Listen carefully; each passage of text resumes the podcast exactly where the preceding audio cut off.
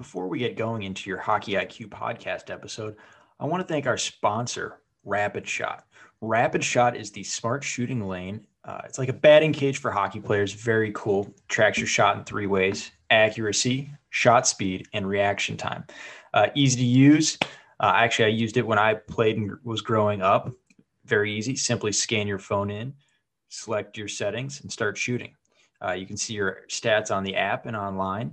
You can check them out at rapidshot.com. Uh, great small business. I actually grew up with one of the owner's sons and have played with all the family members by now, uh, just in local pickups here in Ohio. Very cool local business.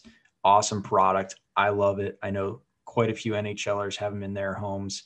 Uh, a lot of D1 programs have it at their rinks. So you have to check this out.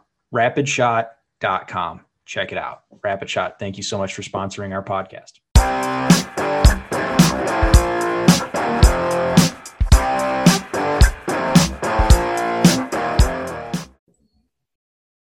On the Hockey IQ podcast today, we bring on the magician, the WHA all time leading scorer, Andre Lacroix. Andre, thanks for coming on. My pleasure, Greg. Well, we're both uh, Cleveland people at heart now, so uh, we can talk about the Indians and how great they are, uh, how the Browns would be terrible for another year. Uh, we don't even need to talk about the Cavs now LeBron's left, but uh, yeah, it's it's been a long time coming. I feel like. Well, you know, I, I've been watching them. To be honest with you, the, the, the sad part with the Indians, they've always had good teams, but they can't afford to keep the players. Every time they get good, the players sign someplace else for more money. And that's why I wish they would make a bigger story of what's his name that signed for $20 million a year, for, uh, Ramirez. Yeah, I Ramirez. Wish, I, would, I wish they would make a bigger story because he's probably the only player in baseball that did what he did because he could have made a lot more money someplace else. And he said, Hey, I'm happy here. You know, that reminds me of a story when Steven Stamkos plays for Tampa Bay. Steven, when he was a free agent, he had offers from San Jose and he had offer from Toronto. And the offers were bigger than what he made, he was making in Tampa. And he said to his uncle, who's a friend of mine, Larry Gertzakis, he said, What's a million dollars when you make the kind of money I make? And he said, Beside that, I'm happy in, in Florida in California, I'm sorry. And he said, then he said, if I play in Toronto, I'm going to give it to Uncle Sam. If I give it, if I go to San Jose in California, I'm going to give it to Uncle Sam as well. So I'll probably end up making less money. But he said, I love, I love Florida, and that's why I want to play. Yeah, he he did it. They were able to sign a bunch of other players and win a few cups. And he's just a great yeah. leader who, who that's what it's all about himself. It's amazing. That's what it's all about. Absolutely, winning the cup. Absolutely. Well, let's let's get into some of your stories here because you've got quite a few uh, from playing with Gordie Howe uh, to negotiating your own contracts. Um, I believe you, you led the Flyers in scoring one year as well, and you're obviously the WHA, the World Hockey Association's all-time leading scorer. Um, for, and I'm cu- actually I'm curious. You did play for the junior Canadians way back in the day. I want to say it was the year prior to Scotty Bowman joining. Did you know Scotty Bowman? Yeah. I, I know Scotty, when I played with junior Canadians, I was playing with Cournoyer, Savard, Lemaire, all these guys. We had a great team. And uh, Scotty Bowman was a scout. Cliff, Cliff Fletcher was a scout. The Montreal Canadiens had the best scouts in, in hockey. And these guys, the only thing they did all the time in those days, they used to go to small arena like the pond right here at Hartford, in Avon, you know, in Connecticut, in not Connecticut, but in Ohio, and then watch hockey players. And they just saw somebody that basically thought was really good. And the kid was like maybe 14, 15 years old. They'll, they would go keep watching him. And that's how they got so good. But also, in those days, Montreal had an edge over everybody else. They had the first right to the first two French Canadian hockey players. That was before the draft. And then that's why they won so many cups. And uh, then somebody got smart and said, wait a minute, we need to stop that here. This is crazy, you know. And uh, and I don't know if you know the story how they got Guy Lafleur, but when they drafted Guy Lafleur, it was either Guy Lafleur or Marcel Dionne. They were one and two. And what happened is they had the LA Kings first round draft pick in the trade that they had made for the Kings. And at the end of the season, the Kings were always playing the Seals home and home. And then it wasn't matter who's the, the, between the two of them was going to finish last. So before the trade deadline, Montreal made a trade with uh, the Seals. They sent Carl Van Ned, they sent uh, a goaltender, they sent like two or three guys to the Seals with the hope that they would beat the Kings in the final weekend of the season, and then they could get a first round draft choice. And that's what happened. And that's how they got Guy Lafleur. What a great trade.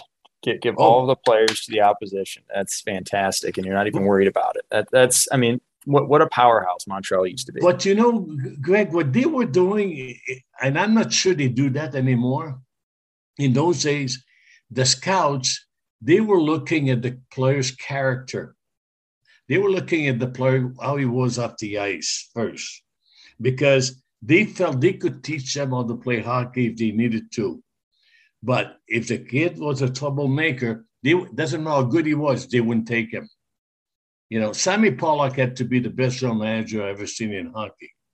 And uh, one of the reason I didn't play for the junior Canadians the last two years of my junior was because before the draft, there was what they call a C form.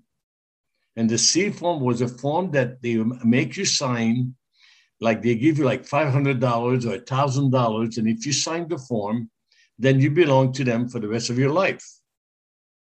Bobby Orr signed that form with Boston. He was playing in Oshawa when I was playing in Peterborough. And Bobby Orr was good when he was 17 years old. You could tell he was going to be a great hockey player, but he didn't have a choice. He had to go to Boston or he couldn't. He wouldn't play hockey. In those days, you couldn't come and say, well, "I'm going to sit the one year, then I'll go someplace else." They wouldn't let you do that.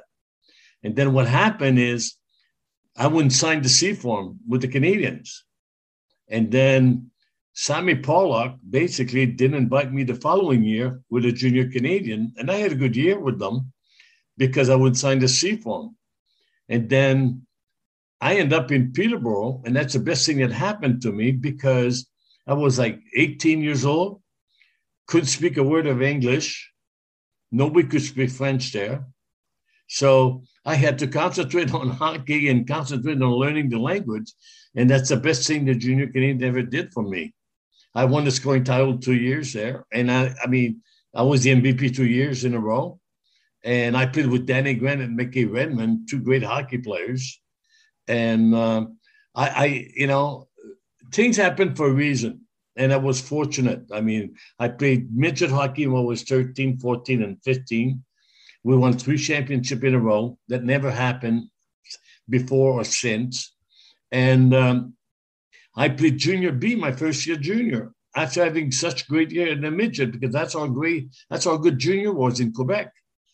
Then I got promoted to the Citadels, which was a major junior team in Quebec.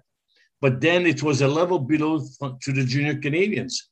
So after one year with the Citadels, they said uh, Montreal wanted me to go and try out for them to play for junior Canadians. And that's how I end up there in Peterborough, and the rest is history. So you've been a great scorer, it sounds like your entire career. I'm curious to dive into how you saw the game. And we were talking a little bit earlier about passing to players and your choice when to pass to players. Like your first look is always up ice and trying to play the dangerous pass, but you're not going to just pass to a player who's standing still who may have someone coming to close them down and play hard defense on them. Curious to dive into how you saw the game and how you played the game. I was always what I call like a smart hockey player because I played center. And I would rather lose the puck than gave it to one of my teammates that could get in trouble. Because that way, I mean, I'm not doing anybody any favor. And a lot of time, if I skate with the puck, and both my wingers was open, and I knew I didn't have much of an option, I always pass the puck back to my defense. I refuse to give the puck away. I hate, I don't watch much NHL hockey anymore, to be honest with you. And the reason I don't watch much NHL hockey is because I hate the dump and chase. That's not hockey. And that's what the NHL does now. Because the guys are so big and so fast, it's dump and chase. And then the other team gets possession of the puck. They get to the red line and then dump it, and then the other team goes and get it. When there were six teams in the National Hockey League, the shots on goal were probably like 25, 28 shots on each side. But there were plays that were made. There were a lot of good, good plays that were made in the hockey. You don't see that that much anymore, you know. And also, there's not much checking anymore in the NHL. It's almost like nobody wants to get hurt because they make too much money. I mean, you're watching the playoff. The playoff. I mean, you could have put skirt on them and nobody would have got hurt. That's how bad it was. So, and it's, it's a shame because it, there's so many good hockey players in the NHL. I wish the coaches would let them play their game. But it's almost like if you look at the coaches, it's a recycling business. They go from one team, they get fired, and then they go as an assistant to another team until something open, and then they go coach another team. But they all they all play the same system. I wish somebody would come and say the way the, the way the Edmonton Oilers used to play or the New York Islanders used to play. And I don't want to go back to the way the Montreal Canadiens used to play because that was just awesome. But the reason the Islanders and Edmonton won so many cups, it's because they played hockey the way it should be played. They moved the puck, they passed the puck, they hit people, you know, and they took care of their defense. But you don't see that that much anymore. So you're a big proponent of puck possession. Oh, big time. Well, listen, if you get the puck, the other team can score. So if you look at eh, the team, I'll, I'll I would bet almost certain that if you look at the time possession after a hockey game per team, like in a t- whoever plays each other, and I would say the team that had the time possession most of the time will win. I would imagine. It depends, obviously, on the power plays and stuff like that, you know. Uh, but the thing is, when you have possession of the puck, you just frustrate the other team. But if you dump, look, I mean, they even dump the puck now from inside, from their blue line. And then when I played, the reason it was good, I, am so glad I played when I did compared to today, to be honest with you. Because like people would ask me, said, Adi, how much would you make if you played today and you had the success that you had? I said, well, when I played and when I had the success I had, the most I ever made was $175,000 a year. And I was one of the highest paid players then.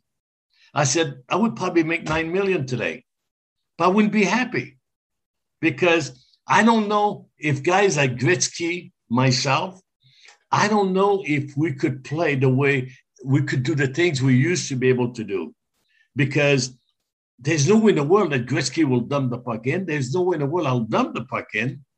And I'm not sure the coaches will let us do that because we play the same style of hockey. And that's what people want to see. That's what people people want to see good plays, good shot on goal, good checking hockey. But when you start, you know, look at the defensemen. Most of the defensemen today, they they play like forwards. You know, in those days, you had defensemen that played defense, and that's why, you know, when you came back in the zone, you could have a breakout. There's no breakout anymore because the defenseman brings the puck out. They don't cycle in the corner to get the puck. Even when they cycle in the corner, they don't even give them the puck. They look for the long pass, but then if you could look for the long pass, it goes back to what we were talking earlier. There's a guy at the red line or over the red line but he's by himself. So what is he going to do? Dump the puck in. That's not hockey. Yeah, that's no fun. And I think it's the other not fun. It's not fun watching. no, it's not. And the other thing that I found really interesting about you specifically is, I'm, and you may still do this, but pretty sure you played with a straight blade your entire career. I never had a curve. I still have stick the one I played with. And the thing is, Greg, is our sticks were custom made and they used to order them by the dozen, like two, three dozen at a time. And I had to go to each one of them because my my blade was so straight that some of them came back. Some of them I almost like at a right curve, and I wouldn't obviously I wouldn't play with the, with that. But I, as a center, I didn't want a curve because let's face it, even as a winger, as a winger, you're lucky if you get maybe four shots on goal in a game. Okay. If you're center, you might be lucky if you get two shots on goal in a game. So why take a disadvantage to get two shots on goal? And most of the time, the shots are not quality shots. So my feeling was with a straight blade, I could I could pass the puck back in as well as I did forehand because I knew where the puck would be on my blade. But if you have a curved blade and you try to pass the puck on your back end, depends where the puck is. The puck might then end up on your teammate's stick. So I never, I, I didn't even try to play with a curved stick, to be honest with you. And I've had success at the youth level. I had success at the junior level, and I had success at the pro level with a straight blade. And, and I find it really curious because uh, if I remember correctly, you played with Bobby Hull, and he's yeah. one of the first players to really go in on the curved sticks, and it may may have been a compliment to to each other, you and him.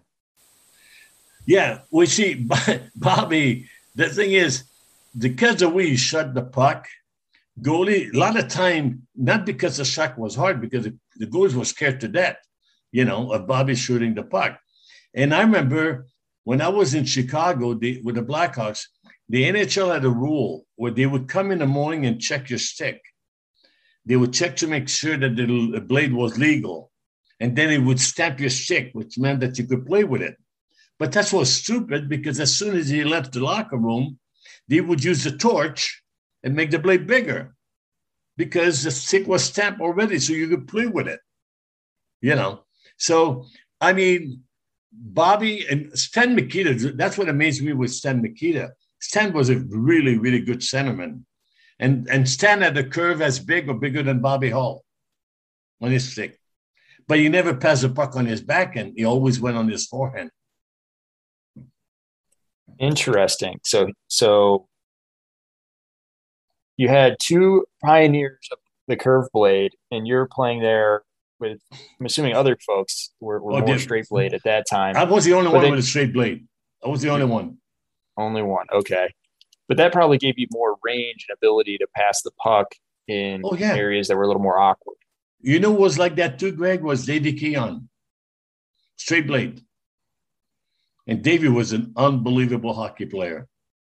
With Toronto, correct? Yeah. Dave Keon, unbelievable hockey player.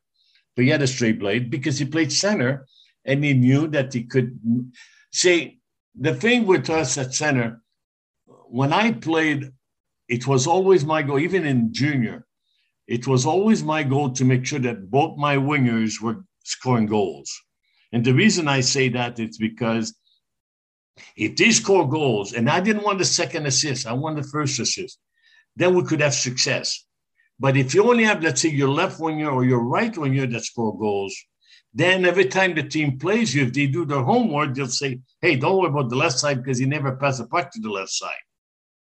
So I didn't want that. So everybody I played with always had at least 30 goals. And that was very important to me. A lot of people ask me all the time, like one year I scored 50 goals. And they said, that must have been awesome. I said, that was not the best year I ever had. I said, the best I ever had was in 1974 when I had 106 assists in one season. I always said to myself, wouldn't that be something if I could get 100 assists in one season? Because to me, it was like a baseball player that bet, that bats 400. And there's only four hockey players in the history of pro hockey that ever had 100 assists or more in a season. Gretzky, Lemieux, Bobby Orr, and me. Those are the only four hockey players that ever. I, I won the scoring title. I had 41 goals, 106 assists. And the year before, I had scored 50 goals. And I was so much happier to get 106 assists than 50 goals because as a center, that's what you want. If you get 106 assists, that means your winger is going to score at least 30 to 40 goals, each one of them. And that's what happened. And that propelled you onto the 1974 Summit Series team for Canada against the Soviet Union. where you actually were tied third on the team with Gordie Howe in scoring, which I think is mm. absolutely fascinating. And I'm curious to dive into what it was like playing against the Soviets and their style, which is probably a little more aligned with how you liked playing the game versus maybe some other teams in North America that played a lot more dump and chase type style. Well, I thought the Russian was one Uh, the best team I ever played against. And the reason they were one of the best teams that I played against is because they moved the puck where you're supposed to be, not where you are. And I remember watching them, they would get mad at each other because the guy was not in the right pot, in right spot, and the guy moved the puck. And they they they, they didn't have more than 20 or 25 shots on goal every game because they never shot the puck on goal unless they had maybe 70% chance of scoring. And they would go back. They wouldn't go one on one. They would go, they would wait to get two on one and they always moved the puck. Their defense was were as good as their forward as far as skating ability, moving the puck. And the thing is, I always said one thing I learned playing junior. When you play junior, if you have the puck more than five seconds on your stick, you're going to lose it. When you play pro, if you have the puck on your stick more than three seconds, you're going to lose it. That means you better find someone that's open. See, that's why when you see guy trying to carry the puck, you know, I mean, try to do it by themselves, they end up losing it because there's no way those guys are too good. It's not going to happen. You need to use your teammates. And I learned that at a young age that I needed to move the puck as a center. But I said, when I move it to you, I want you to give it back to me because they're going to go to you. So when you give it back to me, that means you're going to be open and I'll give it right back to you. I'm used to talk to them all the time even like when I played junior, Greg, I, and I did the same thing in the pro, in the locker room, I made sure I sat beside my my line mate because between periods we would talk, you know, because there was no video then. So we would talk about things that happened and what, maybe something we saw on the other team that we could use to our advantage.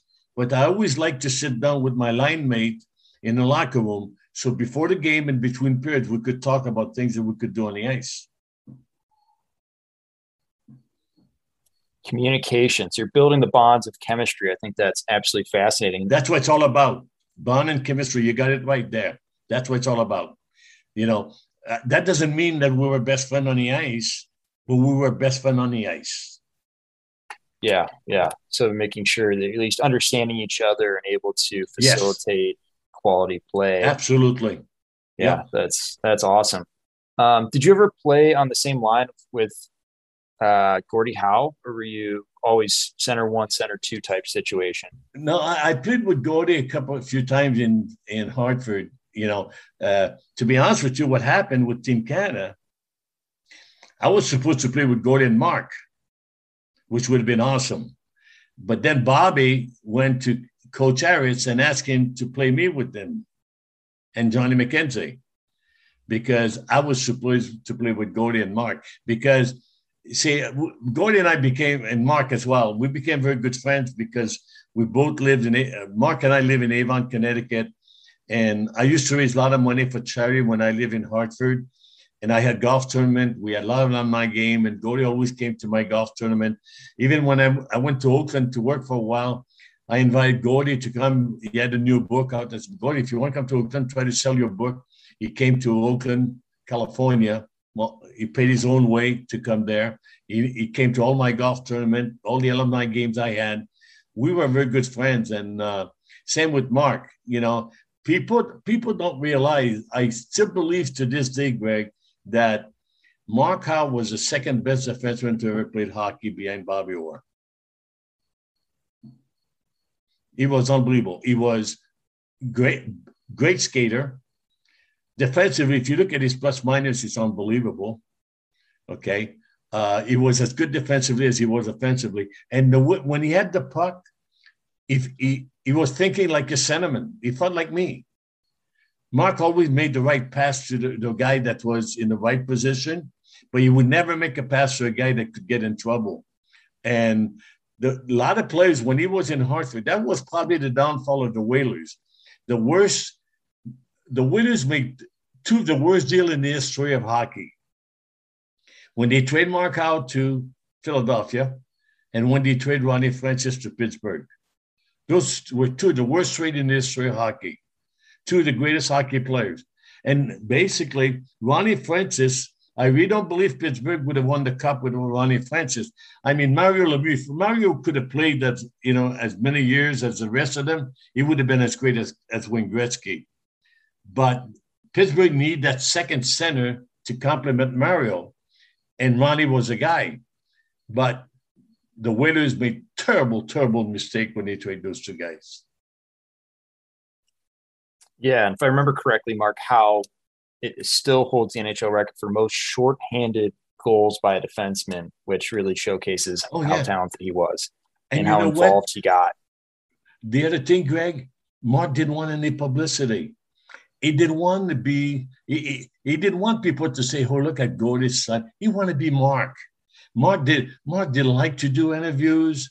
Mark, he just want to go and play the game. And the, one of the reason the people in Hartford, I'm talking about the management now, the coach and this and the general manager, one of the reason they were mad at him is because they didn't think he was trying hard enough. I said he didn't have. He was so smooth. He didn't have to. He worked. He worked hard, but the other guys had to work twice as hard because they didn't have the skills that Mark had. That was a problem. That's funny. And I find that a lot of times you look at players and people are like, are they lazy? And like, I think they're just really talented. And it looks like they're not working hard because they're so efficient in their movements. Meanwhile, a player who looks like he's trying absolutely 100 miles an hour, moving body parts left, right, and center, uh, is probably doing a little too much and actually putting himself in a bad spot. Well, look at that kid in uh, Colorado on defense. Uh, okay. Uh, yes, Cale Makar. Okay. He plays like Mark Howe. If you watch him, when he wants to go, he's an unbelievable skater, but he never panics, never panics. And then if someone tries to hit him, they can catch him because the puck will be gone before they can get to him. And you cannot teach that. You either have it or you don't. And this kid has it. Mark Howe had it. And that's why I think this kid's going to be a star for many years, unless they screw him up, really. And that could happen. But you don't see too many kids like this playing that way to be at that age. You don't. Unless they screw them up. So I'm curious on what you mean by that. And, and that'll probably dovetail us into your, your after playing career and coaching and your philosophies that you've took, taken from all of these great, great hockey minds, including yourself, and how you've gone to teach uh, the next generations of players. Well, you know, the most frustrating thing to me when I start coaching, like, you know, like after I retired from hockey, I tried very hard to coach in the NHL, to be honest with you, and I never got a chance. Uh, when Bill Dineen was a coach in, with the Flyers, I called Bill. I said, Bill, I would come. I would like to come and work with you as an assistant coach because I would like to, you know, get involved in coaching. Ta, ta, ta. And he said to me, Sandra, he said, I would love to have you, but uh, they told me who I had to hire as a coach, as coaches. Then what Pat Quinn was coaching the Kings, Pat, when Pat was with the Flyers as a player, I was playing in Chicago, He even at my house in Philadelphia.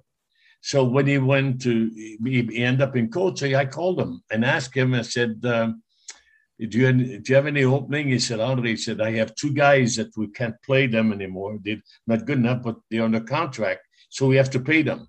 So we have to use them to do something." You know? So there, there was always a reason why i couldn't get into professional hockey. And then at one time i had i thought i had an opportunity to go coach at colgate which would have been my dream coach college hockey. Colgate had an opening. And there was someone that was a big shot at one of the insurance company in hartford connecticut at the travelers and he said, Andre said, my name is so and so. He said, you don't know me, but he said, uh, someone told me I should give you a call. We should have lunch. I said, sure. So I go to the Travelers. We have lunch. And he was a big donor at Colgate. And he said, I understand that you would like to to college hockey. Then we talked for about an hour, maybe. And after we're done talking, he wrote a letter to the school. My dad couldn't have written a better letter than that. And then I got something from the school. But the school, one of the things they ask you is, what college did you go to? Well, I didn't go to college. I played junior hockey. As soon as I, they found out I didn't go to college, I never got an interview. That was it. There's not a guy that there's not a college team that will hire a coach that didn't go to college because they're afraid the alumni might not give them the money when they need it. It's sad because you know because a lot of guys that would be really good coach at the college level. Because my argument was, I don't understand why they didn't invite me at least to talk, because the last thing I would do is to push someone to play pro hockey. That's the last thing I would do as a coach. I want the kids to get an education. Then if hockey's not there, then you got something to go back to. But you know, they never give me a, a chance to give them my philosophy.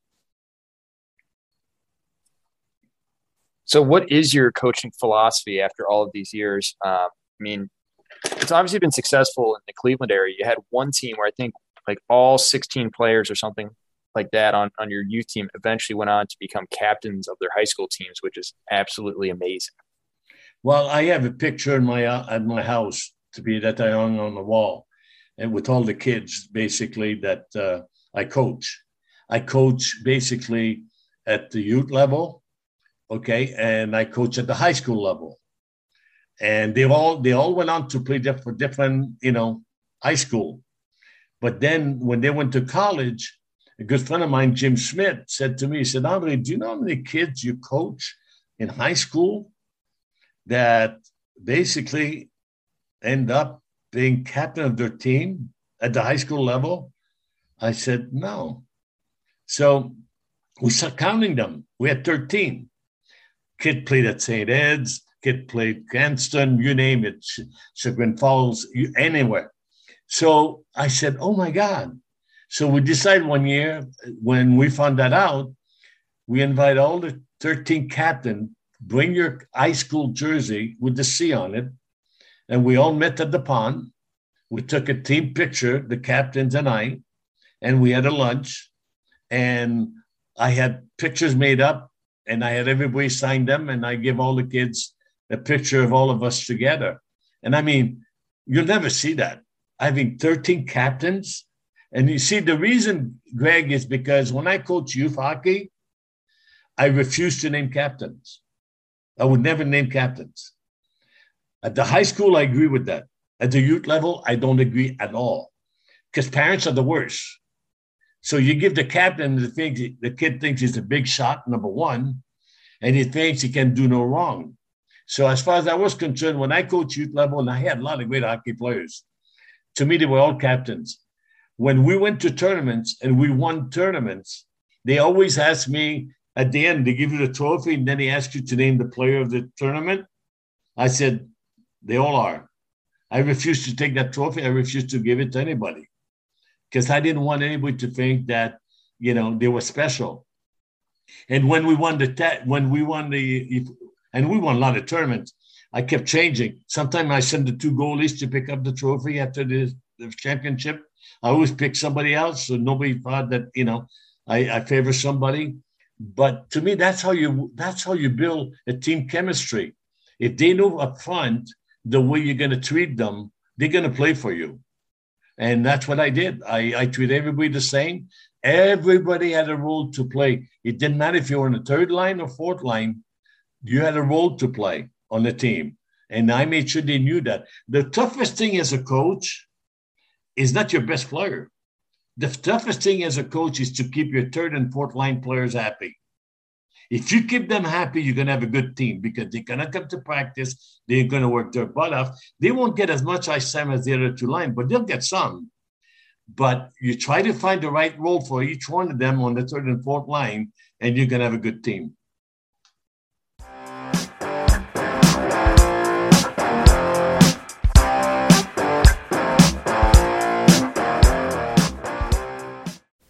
That concludes this week's episode. Thanks for joining us here at Hockey IQ. If you haven't already, take a quick moment to hit that subscribe button, give us a thumbs up, and drop a review. If you want to be a great teammate, even recommend us to a friend. You can follow us at Hockey's Arsenal on Twitter and Instagram.